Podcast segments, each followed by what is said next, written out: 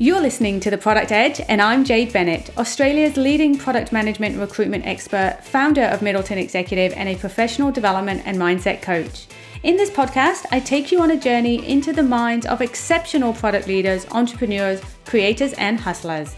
In each episode, I introduce you to experts in their field, and my mission is to help every product professional level up and reach their full potential by providing you with the skills, insights, and tools that you need to excel in your career and gain your product edge.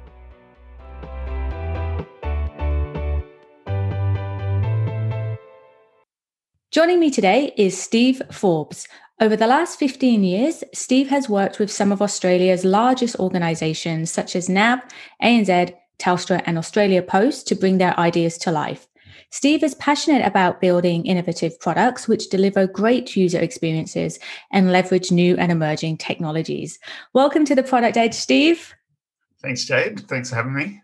Excellent. Really excited to be exploring how we can better evaluate new product ideas with you. But before we jump into that, do you want to give us a bit of background on yourself? Uh, yeah, no problem. So, um, yeah, thanks for the introduction. Like you said, I've been around the digital space around 15 years. I've done wore a lot of hats in that time. Um, current what I'm working on is Xienta. So Xienta is a um, startup IT consultancy. Um, I've been I'm working with two partners that um, I've worked with in the past, and now we've started bringing on some extra team members as well. It's been exciting. Um, it's been a bit of a challenge as well, though, given the last 12 months what we've been living through. So um, it's been a lot of fun. But um, yeah, essentially, we've all come from a tech background, especially in the sort of enterprise platform space. Have a lot of experience across technical architecture, cloud infrastructure, DevOps, site reliability, that sort of things. Um, mobile and web development, which is sort of my background area. But um, I guess I took a bit of a pivot in my career about five years ago where I got a bit more focused on the customer and the strategic side of things. And um, yeah, so my current role is the head of product innovation user experience. So I look after the more upfront work, I guess. It's um, I'd like to think it's a bit more iterative and together these days, but yeah, I guess it's more that strategic upfront thinking. Um, and that's yeah, kind of been what what I'm doing now. Fantastic. So you're really passionate about new product development. And this is an area that fascinates me and, and one I discuss a lot with with product leaders and, and product folk. What does good product development look like to you, Steve? Yeah, I think this is the um, age old question around product management. It's kind of, I think product development for me is it's, it's a bit of a balance. It's um, there's always a tipping point on one whatever scale of things. I guess um, you know we've all heard of the desirability, feasibility, and viability, but I think over the last, especially in the last 12 months, um, we've seen that sort of fourth capability come into play, which is adaptability. And um, I think great product development for me is putting customers at the center of decisions um, and trying to find that product market fit. But you've also got to balance that with finding and sustaining a um, a business model that works. Um, yeah, these days I think we're always in a, that constant state of change. And um, what was cool or deemed a good user experience 12 months ago can quickly fall out of favor whenever the next Houseparty or TikTok launches. Um, and, you know, like there's always external factors that are changing too, like government regulation or new competitors entering. So it's it's finding that balance and adapting to change and and and yeah, and I think great product management to me is is managing all of that. It's um, being across the things. Um, I think technology in particular is one area where we do see a lot of change, and um, that landscape's always changing. And every time Apple or Google or Microsoft or any of the big players introduce a new technology, it, it changes what's possible. Um, yeah. Absolutely. So, when you talk about adaptability sort of coming in more recently, are you talking about the sort of adaptive soft skills of product professionals? Yeah, well, I don't just limit it to product professionals. I think everyone is becoming more adaptable. I think if you think about even just the way we used to approach strategy or um, business planning, you know, we did a lot of, I don't want to say waterfall, but it, it was waterfall, right? Um, where we did a lot of big upfront planning, might have put together a five year strategic plan. Um, and now I think we're seeing that sort of the time horizons. You can't live a plan for five years. You need to almost think about strategy on a daily basis, where it's um, a set of assumptions or a set of hypotheses that you're setting out to validate, and you're you're testing iteratively and that sort of thing. I think, um, yeah, I think we all need to learn to be more adaptable in our work and and and also look outside our businesses to see and sense and scan for change and and then make quick decisions i think the companies that are able to um, succeed these days are the ones that can learn quickly and make changes to their plans I couldn't agree more with that. And I think if the last 12 months has taught us anything, it is it is that adaptability and, and that word that was used a lot last year, pivot, um, yep. came came up a lot. So with um, companies wanting to focus more and more on being able to systematically build and develop great products to, to get that competitive advantage, what role do you think product managers need to play? I think um, product manager product management is such a broad role it really depends on a lot of the context around the person. Um, there's no straightforward answer to being a product manager. Um, I think the maturity of the team, the maturity of the product, the company culture, the strategic objectives, all these sorts of things, they all feed into the role that the product manager needs to do on a day to day basis. Um, in some environments, the product manager product manager needs to be more of an external facing uh, role and takes on that responsibility of representing the customer and and sets the big picture vision and strategy and and is more market facing. Um, in other environments, team the team will need more guidance and they'll need to be a bit more hands on and deep in the decision making of the product and sort of getting involved in the you know the requirements and the tracking delivery progress and all that sort of stuff. So again, I don't know that there's really that strong answer um, there. I think that's again where adaptability comes into play. I think a product manager is needs to be master of that sort of thing, read landscape, see, um, and see where it goes. I think the other thing there is around the stage of the product. In an early stage product, um, the product manager probably needs to be leading that uh, customer research, experimentation, that real deep product validation. Um, but in a more mature product, you know, they might be looking more at optimization of the product and and um, getting the most out of it and looking at funnels and and those sorts of things. They all come hand in hand, but I think there's a lot of context that comes into the role. I love that answer because I think, you know, in my company, Middleton Executive, when we're recruiting product folk for, for companies, that there is a lot of confusion around the role that a product manager plays versus a product owner. Should they be more externally focused? Um, and I think having that context for each business and really taking the time to understand where their product is in the life cycle will help better define position descriptions and requirements so when they go to market you know it, it is clearer on what um, what people are ultimately after. One thing that I love to to ask is um, there's a huge debate at the moment around how technical PMs need to be. Now, you yourself obviously are, are very technical. Do you feel that product managers do need to come from a, a technical background, be it software development, engineering, or, or do you sit in the camp um, where they need to be sort of more the commercial business focus?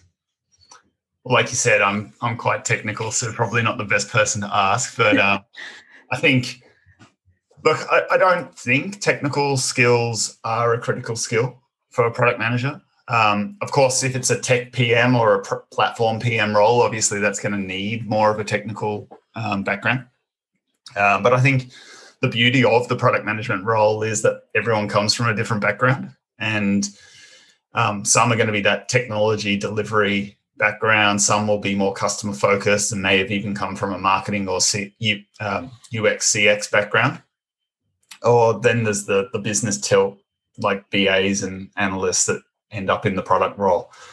Um, I think technology certainly helps when it comes to talking with your um, developers and and building rapport and, and translating ideas into software concepts. That that definitely helps. Um, but there's also a balance there as well because you don't want to tell developers how they do how to do their job.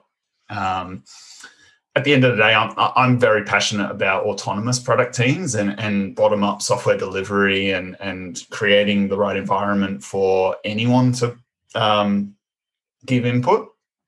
Um, and I think every team these days has a tech lead, right? So you need to call on them and, and rely on them for input and, and help them um, get involved with product decisions. So absolutely, absolutely, and that's um, a conversation I think is going to mature as as product matures locally around how how technical a PM does need to be.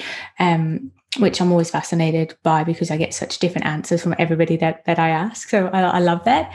And, and you touched on there, you know, some of the essential skills that that product folk should have being in your own startup and, um, and, and working with enterprise companies on building products, what do you think are some of the essential skills that that product folks should be looking to acquire or develop going forward? I think um, there's a few skills that will really differentiate a product manager. I think if you like, there's there's all the base level requirements for the role, like you know, being able to look customer um, requirements and then turning that into a roadmap and that sort of stuff. But I think, I mean, the biggest one is communication and influence, um, also known as negotiation. I guess in in the product role, I think it's it's not uncom- uncommon for a um, product manager to be in a meeting one minute talking about styling decisions and and what button should be on what screen, and then next minute be in a meeting talking about strategy and financial performance, right? And um, whether it's a developer, a designer, or even your CEO, there's going to be a level of communication and, and negotiation required that will help you get the outcomes you want from the product. Um, in that sort of communication realm, I also think the um, product manager role is becoming more and more of a facilitator, and so having um, having the skills or the, the ideas to to quickly put together a workshop and um, get everyone together in a room and thrash out some ideas and create alignment is really, really critical. And um, actually, even if people aren't product managers and they're listening to the podcast, um, I think facilitation is one of those skills which it's going to be like a career superpower over the next decade. I think more and more we're changing the ways we're working, and especially in a remote environment. And the more people can bring people together and create alignment, that's a big, big going to become a like a yeah super skill. Um, I agree with that one. Yeah. So the the second sort of area I think will really differentiate a product manager is that's more strategic and business model focus. Um, so having the ability to to talk up to sit with senior stakeholders and communicate your product decisions and translate that into the, the business strategy is going to really help from a support and and, and developing um, yeah developing support with with the people around you. Um, i think it's it's always much more powerful to present a product roadmap um, when it comes with the the decisions behind that roadmap. It's like hey here's the things we're going to do and this is why we've chosen those things. It, it it's super critical there. Um, I'm a big fan of the Strategyzer sort of toolkits.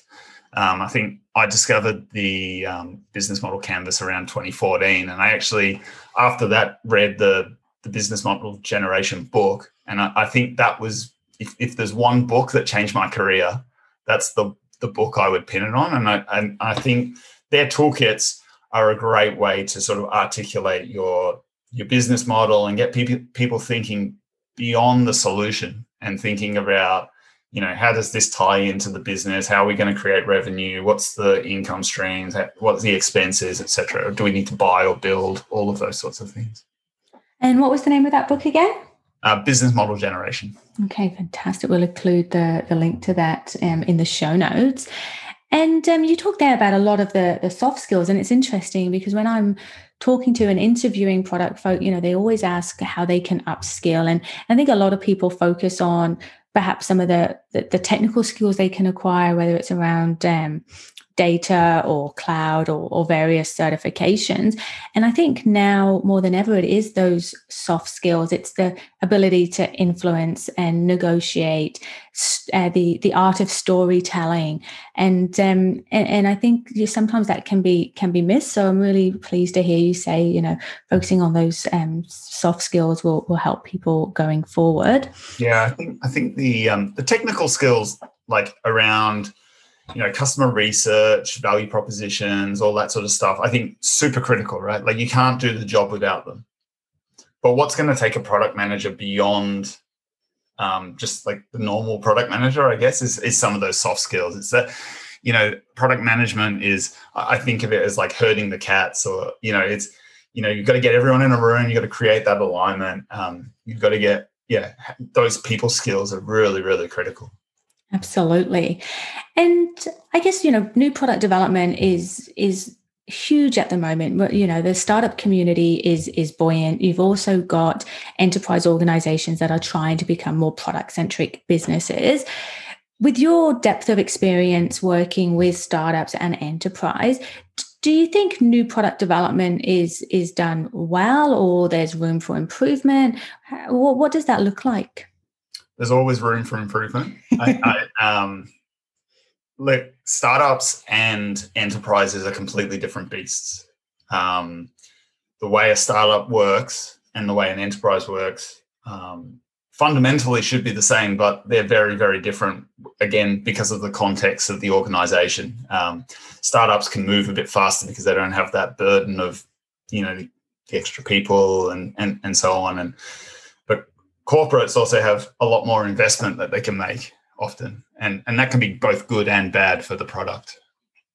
Um, so, yeah, is it being done effectively? Um, yeah, in, in the local environment, um, yeah, there are some companies that are doing it really well. Um, it's a lot of fun, but it's also a lot of hard work as well. Um, and I think that's where a lot of organizations are, are starting to learn, you know, um, new product development is inherently risky. Um, there's a going back to Strategyzer. There's a study that they use often, which is um, that that they found that one only one in a hundred, uh, 250 hundred thousand dollar venture capital projects was went on to be a super success. So if you factor that into your decision making around um, okay as a, as a large organization trying to get the most out of our innovation program or product development program you know it, it's about creating quantity. And um, that's where i don't see um, large organizations getting to that point yet. I think there's still too many projects that kick off because someone's had an idea and it runs on and it gets a business case and then it gets 12 months worth of funding and then then it continues. And um, yeah, once you're in that cycle, it's it's quite hard. And and I don't think sometimes that's conducive to good early stage product development. Um, but there are some companies that do it, have done it well. Um, yeah. Okay. And that leads me on um, to my next question. You know, the pace of of tech change at the moment is is ridiculous. And I imagine, you know, these whether you're an enterprise company or a startup, you if you're a founder or product person, you must be having new product ideas all the time.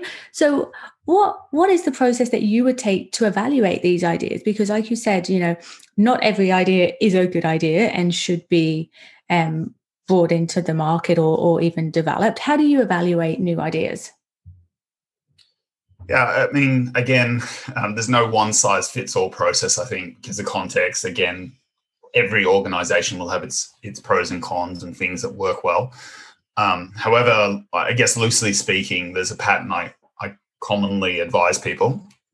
Um, so the first step is what you just said, right? There's no there's no shortage of ideas in organizations. So it's about identifying the opportunity and and then looking at what's been done today on that idea and quantifying the amount of risk or or validation that's been done on it um, to to to filter out the ideas that um, may not have have done enough work yet to get it up to the point, right? But then the first place I would normally start is the business model. I would um, look at you know all those big decisions. Are we going to buy? Are we going to build? Are we going to partner? what's the value propositions, what's the customer, um, how are we going to go to market, what channels, all those sorts of things. Um, and that doesn't need to be a big war and peace document that you know might have done in the past with a business plan. It can be as simple as a business model canvas and having a few of those as a prototype, fleshing to flesh out some ideas about strategy A or strategy B.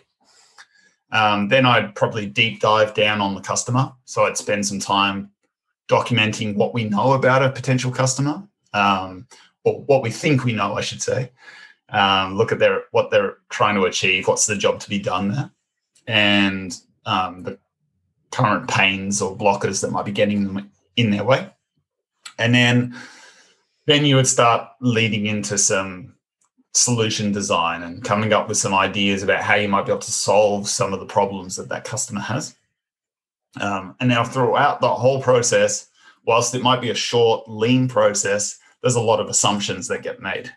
And so it's then going back through, document all the assumptions, pick out the things that you think are going to be critical to the success of the project.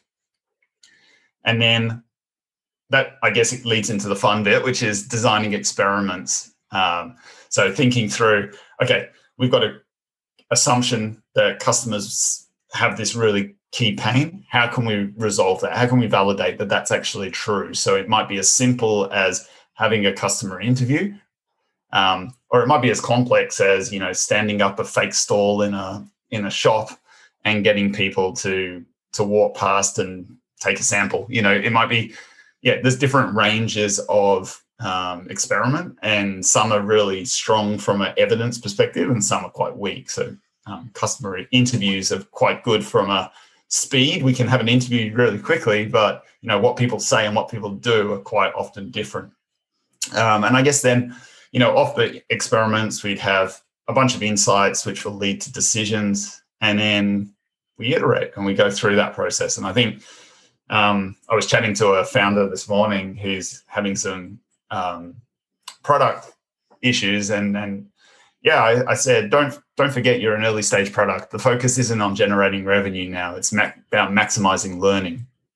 Um, so as many times through that you can get through that process in a short period of time the more benefit you'll get. The more learning you come out with then the richer the mvp and then you know ultimately at some point the business model will take over and, and you'll start to be able to scale your business.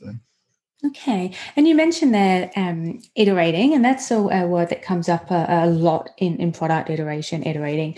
And I recently recorded an episode with Radhika Dutt, and she was talking about this concept that she's came up, um, which she calls pivotitis, which I was fascinated by.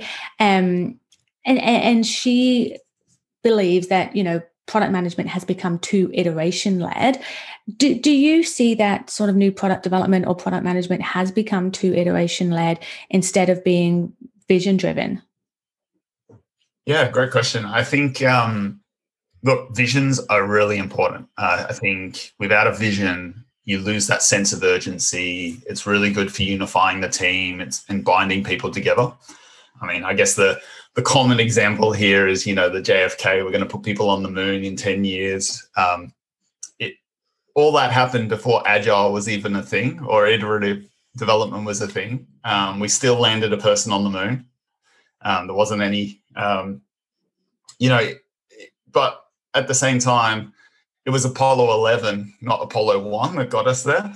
So mm-hmm. there was a level of iteration involved. Um, so I, I, think there's a lot of factors that lead to success. Um, you can't lead a product without a vision. I think that lack of alignment will lead end up with people heading in all sorts of directions and and and confusion. But equally, I don't think you can ship a product perfectly on day one.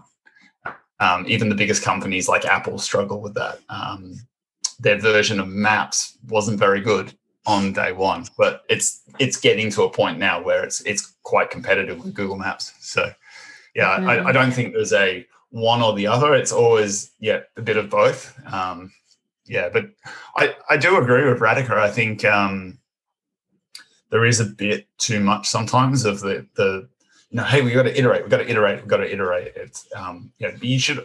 I think that's where pivoting your your product is a big deal. Um, uh, but you should have a vision that's anchored on customer. Customer, what what's the what's the success that you're trying to drive for that customer? Your your vision for your company shouldn't be pivoting. It it should be should remain fairly stable at all times. Now, how you achieve that vision, that's where the pivoting might come in. But that that that product vision should stay fairly anchored. And with your depth of experience with different companies coaching them and helping them. Do you think companies are vision driven enough? Um, I know from my experience interviewing hundreds, if not thousands, of, of product folk over the years, vision doesn't really come up. And after this conversation with with Radhika, I've um, I've actually put that in as a pop standard interview question now that I that I ask. Do, do you think products and companies that they are anchored to their vision enough or is it a, a one and done? They come up with this lovely tagline and a vision and it kind of gets stuck on a wall. But how often in reality are you revisiting that and making sure that you are still aligned?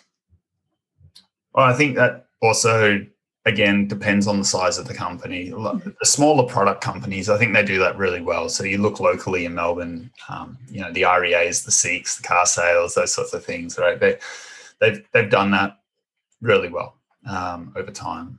Um, but uh, and, and, the enterprise companies, it's it's it's interesting because for an enterprise company, um, I'm just going to pick a bank, right? You know, their vision um, or their product development not, might not have the opportunity to influence the vision as much, right? They, okay, the product should be helping a company vision, but it's it's it's hard in a big corporate to get the true product led visionary sort of thing. Actually, the I guess actually the last product I worked on at Australia Post, which was digital ID, was the closest I've worked on a true product team within a large scale enterprise. That I mean, that was span up uh, early in the early days as a separate sort of. Um, it had its own team and its own office, and it was very, um, very sort of product startup feel.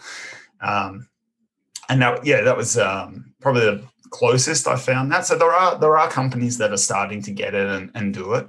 Um, but yeah, I guess no. In general, I haven't seen the enterprise guys do it as much. Um, still a little bit of enterprise top down um, feature team where you know things are fed to the team to keep them busy a little bit.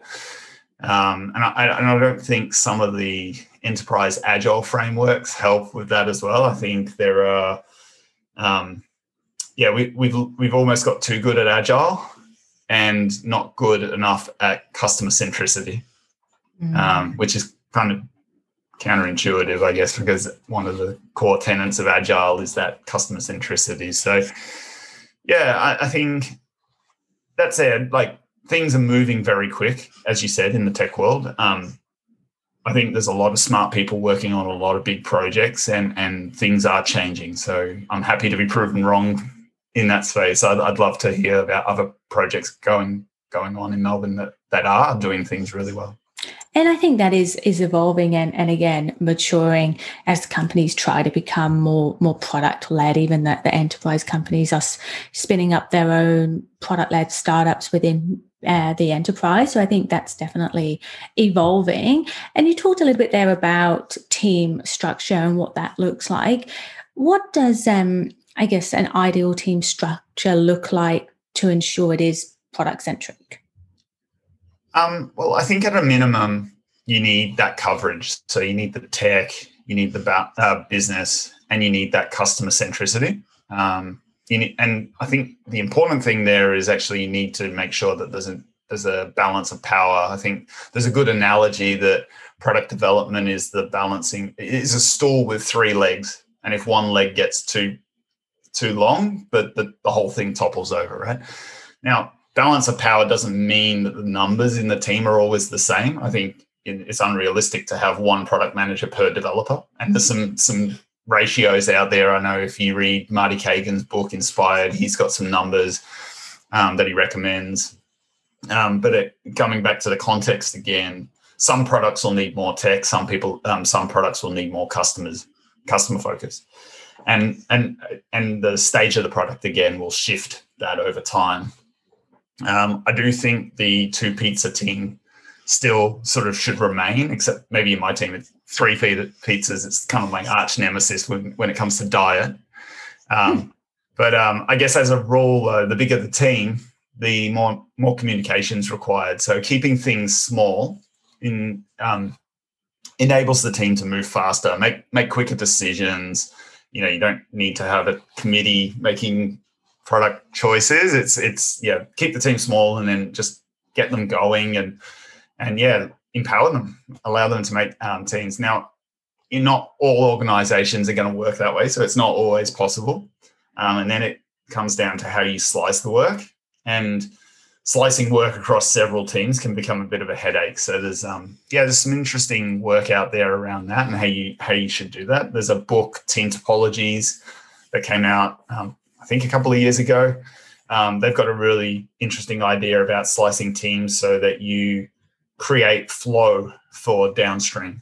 So um, that's led to some interesting new roles emerging, such as um, product, platform product management and developer experience. So, idea is that you separate that sort of front end and back end logic. And yeah, ah, interesting. I'll have to um, have a look at that book my myself. So, Steve, I'm a product manager, and I'm sitting here thinking, okay, I want to better evaluate my product ideas going forward. What would be your top one or two two tricks, tips to to sort of set me on the right path? Uh, well, I mean, this sounds stupid, but like actually test them. Um, test uh, like a lot of organizations or a lot of product people are still not getting out and talking to customers. Um, so I guess do whatever you can to get them in front of customers as early as possible. Um, don't wait for the perfect polished product. Um, you know, you can test a value proposition in a statement you don't need to wait until there's actually something there to back it up. Obviously, showing us don't tell us is like that's always a bit more powerful. But you know, have have interviews, build it into your schedules. I, I'm always a fan of having, you know, Friday afternoons reserved for customer interviews, so that you're always testing your ideas and and getting those things in front of people and and, and fleshing. The earlier you do it, the more enriched your product will be. Um, but yeah, like also factor in like interviews, like I mentioned before, they're weak data points. So think of other ways can you test, um, whether it's building a PDF brochure or a um, using Google search trends. You know, get as much data points as you can early, and and yeah, just feed that into your process.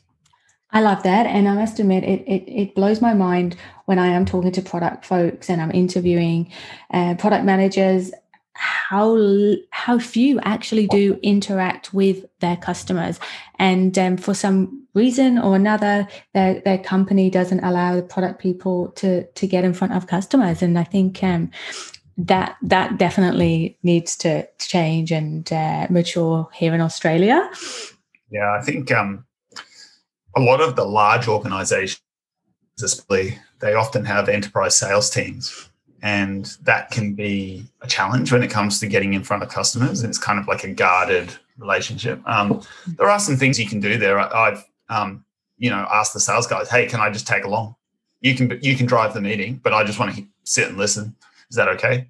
Um, yeah, getting that in front. The other thing is, um, if you can't talk to your customer, what else can you do um, to to do it? And you know, um, again, I think there's a lot of mature maturity that needs to be developed in this space as well and, and understanding the role of the product manager versus understanding the role of marketing and, and sales and those other aspects. Um, and then also even just brand protection sometimes. How do you run an experiment where you're not going to harm a hundred years old organization? Um, things things like that you need to think through. Um, there's a yeah, there's a lot of work, I guess. Absolutely. And that's the exciting part about this role, in, especially in Australia. I think it's a developing developing space.